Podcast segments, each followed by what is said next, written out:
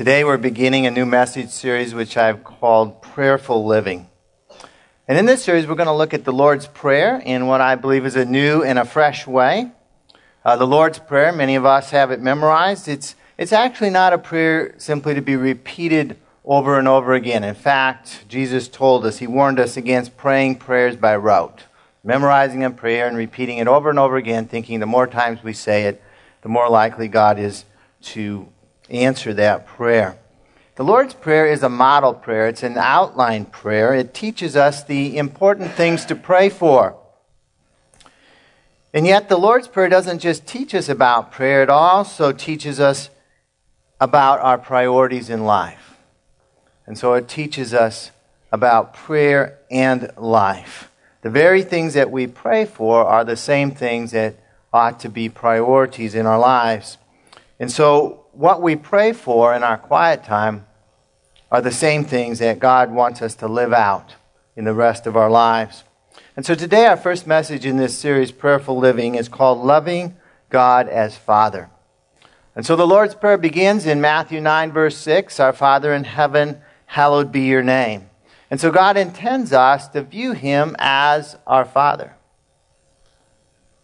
The Father, not just of me, the Lord's Prayer doesn't begin my Father, our Father, the Father of all God's children, the Father of everyone in his family, all believers. And our Father exists in another realm, another realm called heaven. He's not here on this earth. We can't see him with our eyes. He's spirit, not flesh and blood. And so Jesus teaches us to address God as our Father.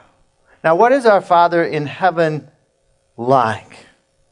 How do we learn about what he's like? For many of us, our concept of our Heavenly Father has been formed by our relationship with our earthly Father. If our natural father was a believer, if he was a godly father, then it helps us in understanding what our Heavenly Father is like.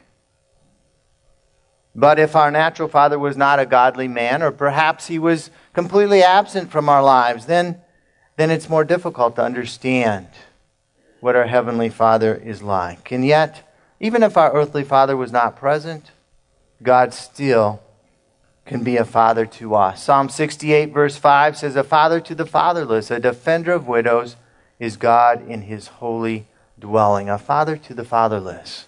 Now, he wants to be a father of everyone, even those that didn't know an earthly father. And as believers, we need to see God, our Father, as He truly is, not through the lens of our natural father. Because no matter how godly our fathers were in this life, they were still not perfect. They still had their faults. And so we need to see Him, our Heavenly Father, as He truly is. John 4:24 says God is spirit and his worshipers must worship in spirit and in truth. And so our concept our concepts of God as our Father need to be informed by the truth of God's Word, not on our experience with our natural fathers. And so this morning, I pray that we would all have our eyes open to see God as our Heavenly Father, as He truly is. And as we see Him in truth, we can grow in our relationship with Him as His child. So, how can we see God as our Heavenly Father? People have all kinds of views of God. Some people view him as a distant creator. He created everything and he just lets it run. He stands back in the distance and everything ticks on. Other people see God as a vengeful God. He's sitting up in heaven, he's just looking to see if you mess up today. And if you do, whack, he's going to hit you. A vengeful Father in heaven. And yet others see God as expecting perfection in his children. To live life in a perfect fashion. And if you don't, watch out. But God wants to see, God wants us to see him as our heavenly Father. He's a heavenly Father to every believer in Jesus Christ, and he through his spirit assures his children of who he is. Romans 8 I just remind you in your bulletin there's a white page. You can take that out. It has the scriptures and the outline written out there for you. Romans 8 says, You did not receive a spirit that makes you a slave again to fear, but you received the spirit of sonship. And by him we cry, Abba, Father. The Spirit Himself testifies with our spirit that we are God's children. And so every believer has the Holy Spirit. Every believer has the Spirit of God living inside of them.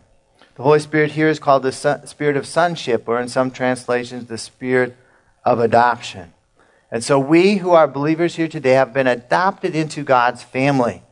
We become his children. And through that Spirit, we can call our Father Abba, which was the uh, language of that day saying daddy, to intimately relate to our Heavenly Father. And that same Spirit, the Spirit of God, assures us that we are God's children. And so this morning, listen to what the Spirit is saying to you about your Heavenly Father. If you listen closely, you'll hear Him say, You are my child. I love you. I am your Heavenly Father. I want what's best for you. I want you to have the assurance that you are mine, that you are saved, that you are my child, each and every day of your life. Your Father cares all about you. Jesus said in Matthew 10, Are not two sparrows sold for a penny? And yet not one of them will fall to the ground apart from the will of your Father. And even the very hairs of your head are all numbered, so don't be afraid. You are worth more than many sparrows.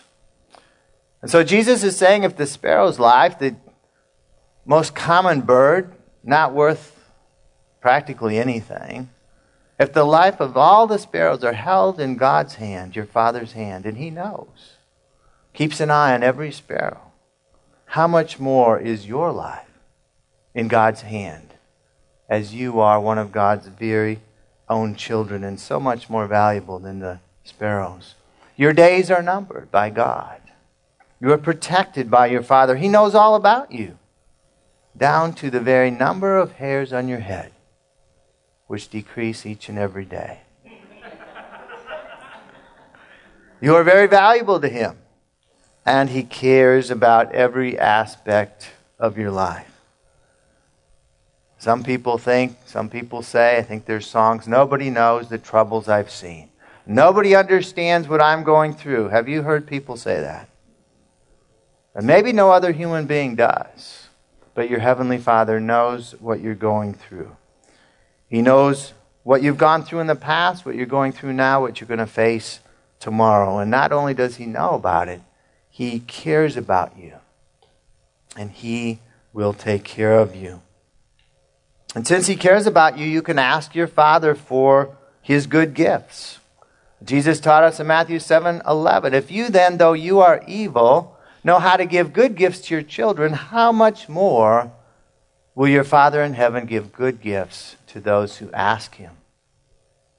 And so, Jesus here in this passage is comparing our natural fathers with our heavenly Father. Now, in comparison to our heavenly Father, our earthly fathers were evil. Even the most godly of them, right? They sinned, they did things wrong, they didn't raise us completely right. But even those earthly fathers, they know how to give good gifts to their children. They know how to take care of their children. What earthly father would not give to his children the things that they needed in life?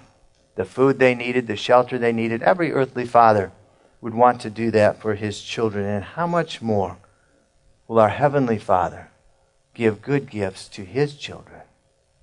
The gifts they need in life. Our Heavenly Father not only has the desire to give these good gifts, He has the power to do it. And how can we receive God's good gifts? The gifts that our Heavenly Father has. What do we have to do? We ask. He'll give good gifts to those who ask Him. We ask in faith. We believe that He loves us. We believe He cares for us. And we ask Him not for the things that we want, but the, for the things that we need to do the things that He's asking us to in life. And so, prayer is an important part of seeing God as our Heavenly Father. It's in prayer that we request our Father's good gifts. And when we receive them, we can thank Him for that. If we don't pray, if we don't ask Him, we're not going to receive what He has for us.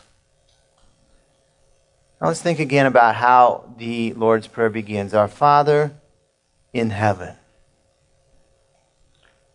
It begins with addressing our Father, it begins with worshiping Him, acknowledging who He is, addressing God by His most loving and intimate name. But Jesus didn't begin the Lord's Prayer by saying, Almighty God, did He? He didn't begin the Lord's Prayer by praying to the King of Kings and the Lord of Lords. He didn't begin the Lord's Prayer by saying, We pray to the captain of the house of the Lord or the creator of the universe. We pray, Our Father in heaven. And so our prayers begin, should begin with worship, not petition. And as we grow in seeing God for who He is, a loving Heavenly Father, our faith is going to grow to ask of Him the good gifts that He has planned to give us. And what are these good gifts that God has for us, that our Heavenly Father has for us? Well, these are everything that we need to carry out God's plan and purpose for our life. Everything you need to accomplish God's will in your life, God has for you. It's a good gift. And all you need to do is ask and accept it by faith. So, not only must we see God accurately as our Heavenly Father, we must also understand our Father's authority. God is a loving Father, and yet He also has great authority. If you had a Father who loved you, but He had no power to give you good gifts, it wouldn't help much, would it? But not only do we see God as our Father, we must understand His authority. Your Father has absolute power. I don't know if you did this when you were a kid. You say, "My dad can beat your dad up." Anybody? you know, because he's bigger, he's badder, and you boasted about your father. Well, our heavenly Father has absolute power. I mean, there is nobody who's a match for him. And he is your father, and you are his child. 1 Timothy 6 says, God, the blessed and only ruler, the King of kings and Lord of lords, who alone is immortal, who lives in unapproachable light, whom no one has seen or can see, to him be honor and might forever. Amen. So, our Father, your Father, if you're a believer here today, is the only ruler. He is the Lord of all earthly lords. He is the King of all earthly kings. All other authorities in the world are underneath him, are under his authority and power. And our earthly fathers pass away, do they not? They don't live forever, but your Father in heaven, is eternal. He's never going to die. He lives in unapproachable light. Nobody can threaten Him, attack Him. He is to be honored, He's to be worshiped forever and ever. Our natural fathers had all kinds of limitations limitations to their power, limitations to their authority, limitations to their resources, limitations to their love. But not our Heavenly Father. He has absolute power. And because of His absolute power, we must fear your Father alone. Jesus said in Matthew 10 28, Do not be afraid of those who kill the body but cannot kill the soul. Rather, be afraid of the one who can destroy both soul and body in hell. When Jesus was speaking to his disciples in this verse. And so often we get this backwards. We fear people and what they may do to us, but we don't fear our Father. And Jesus tells us here we should have no fear of other people. They can only do us bodily harm. They cannot do anything to our souls. They cannot do anything to our relationship with God. No one can separate us from the love of God if we're believers. But rather, we must fear and be afraid of our Father. Because his authority extends to destroying both soul and body in hell. In other words, we must fear and obey our Heavenly Father because our eternal destiny rides on our relationship with Him.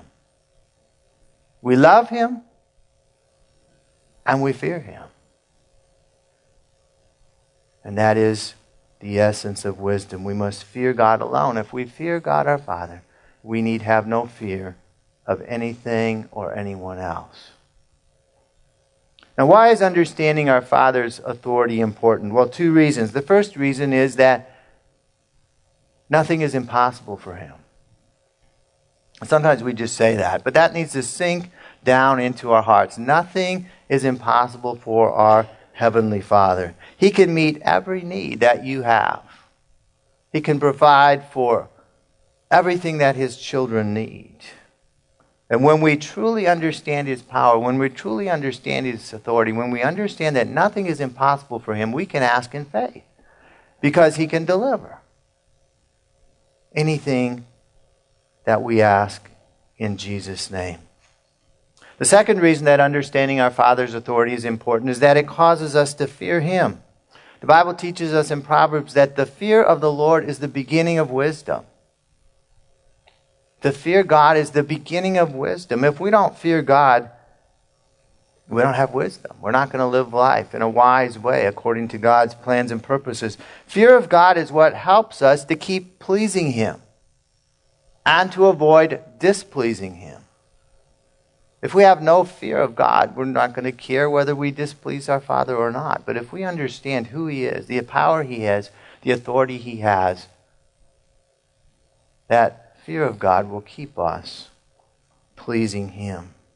And through His power, your Heavenly Father can give you everything that you need to serve Him. He will help you to obey Him. He will teach you everything you need to know. He will teach you to pray according to His will. He will give you the courage. He will give you the boldness to be an effective witness for Him.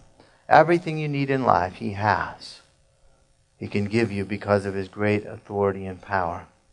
And so, how can we grow in understanding our Father's authority and power? Well, first of all, by reading and believing God's Word, the Bible. God has revealed to us what He is like, how He has acted in the past, how He's going to act in the future.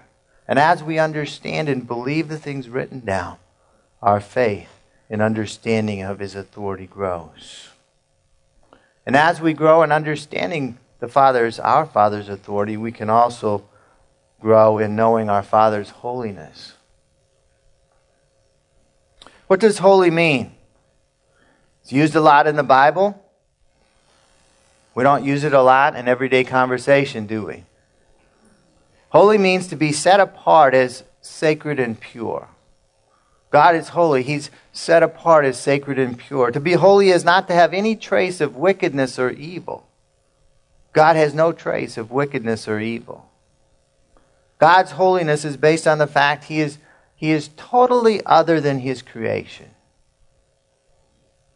We have everything God has created, including you and me, and then there is the Creator over here. He is totally other than his creation. He is infinitely above mankind, who is the pinnacle of God's creation. He is holy. And we are to seek for everyone, for all to honor God as holy. Let's look at the first phrase in the Lord's Prayer again. This is how you should pray, Jesus said Our Father in heaven, hallowed be your name. Hallowed be your name. And when we pray, Hallowed be your name, we are asking God to help us to honor God as holy. To honor Him in all of our lives as holy it says, Hallowed be your name. The name of God refers to his reputation.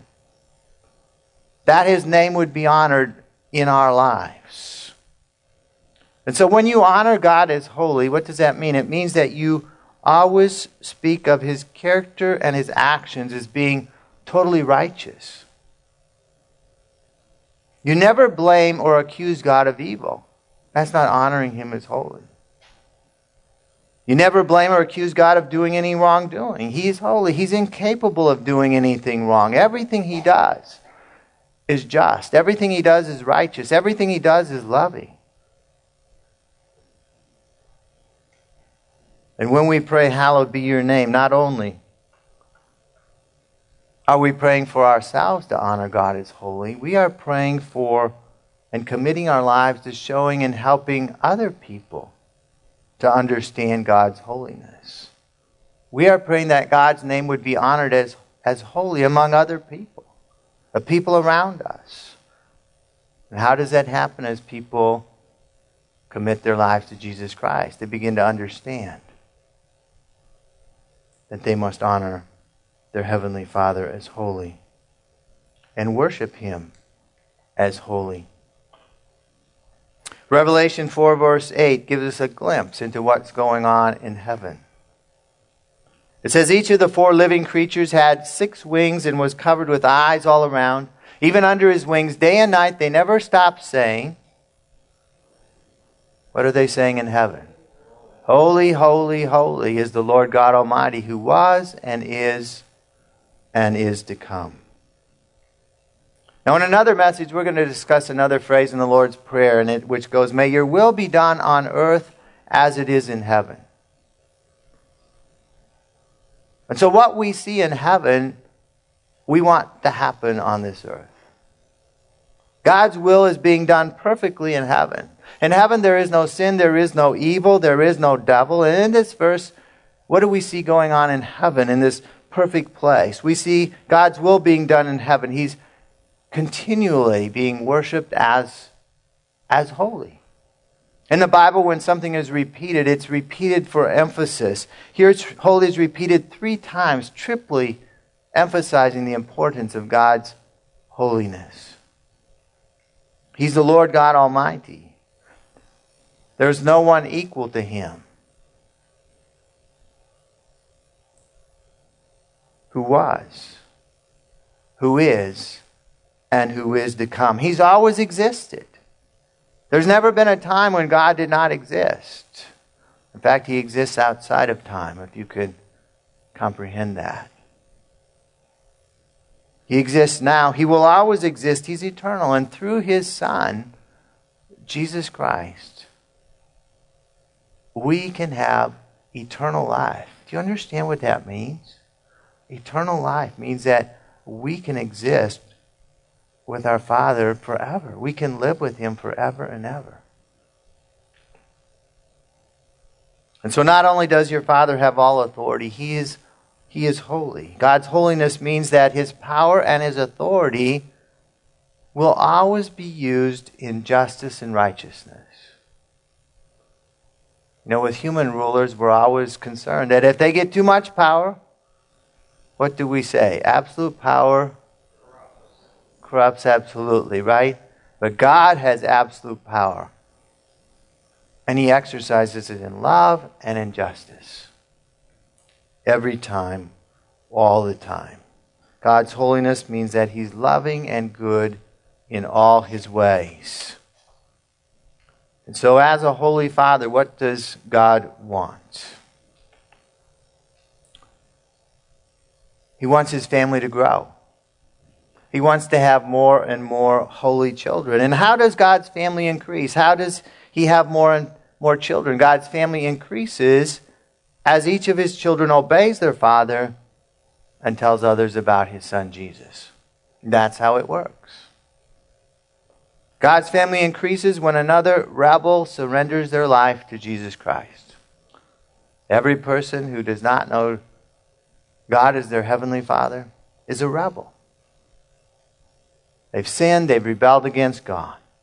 And when they surrender their life to God by putting their trust in Jesus Christ, God's family adds another child.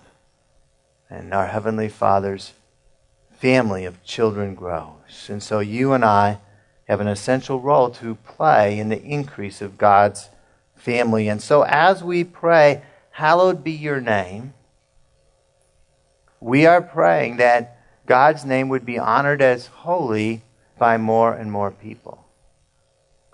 And so we must be praying for lost people to see God as holy. That's what hallowed be your name means. That's what we're praying for.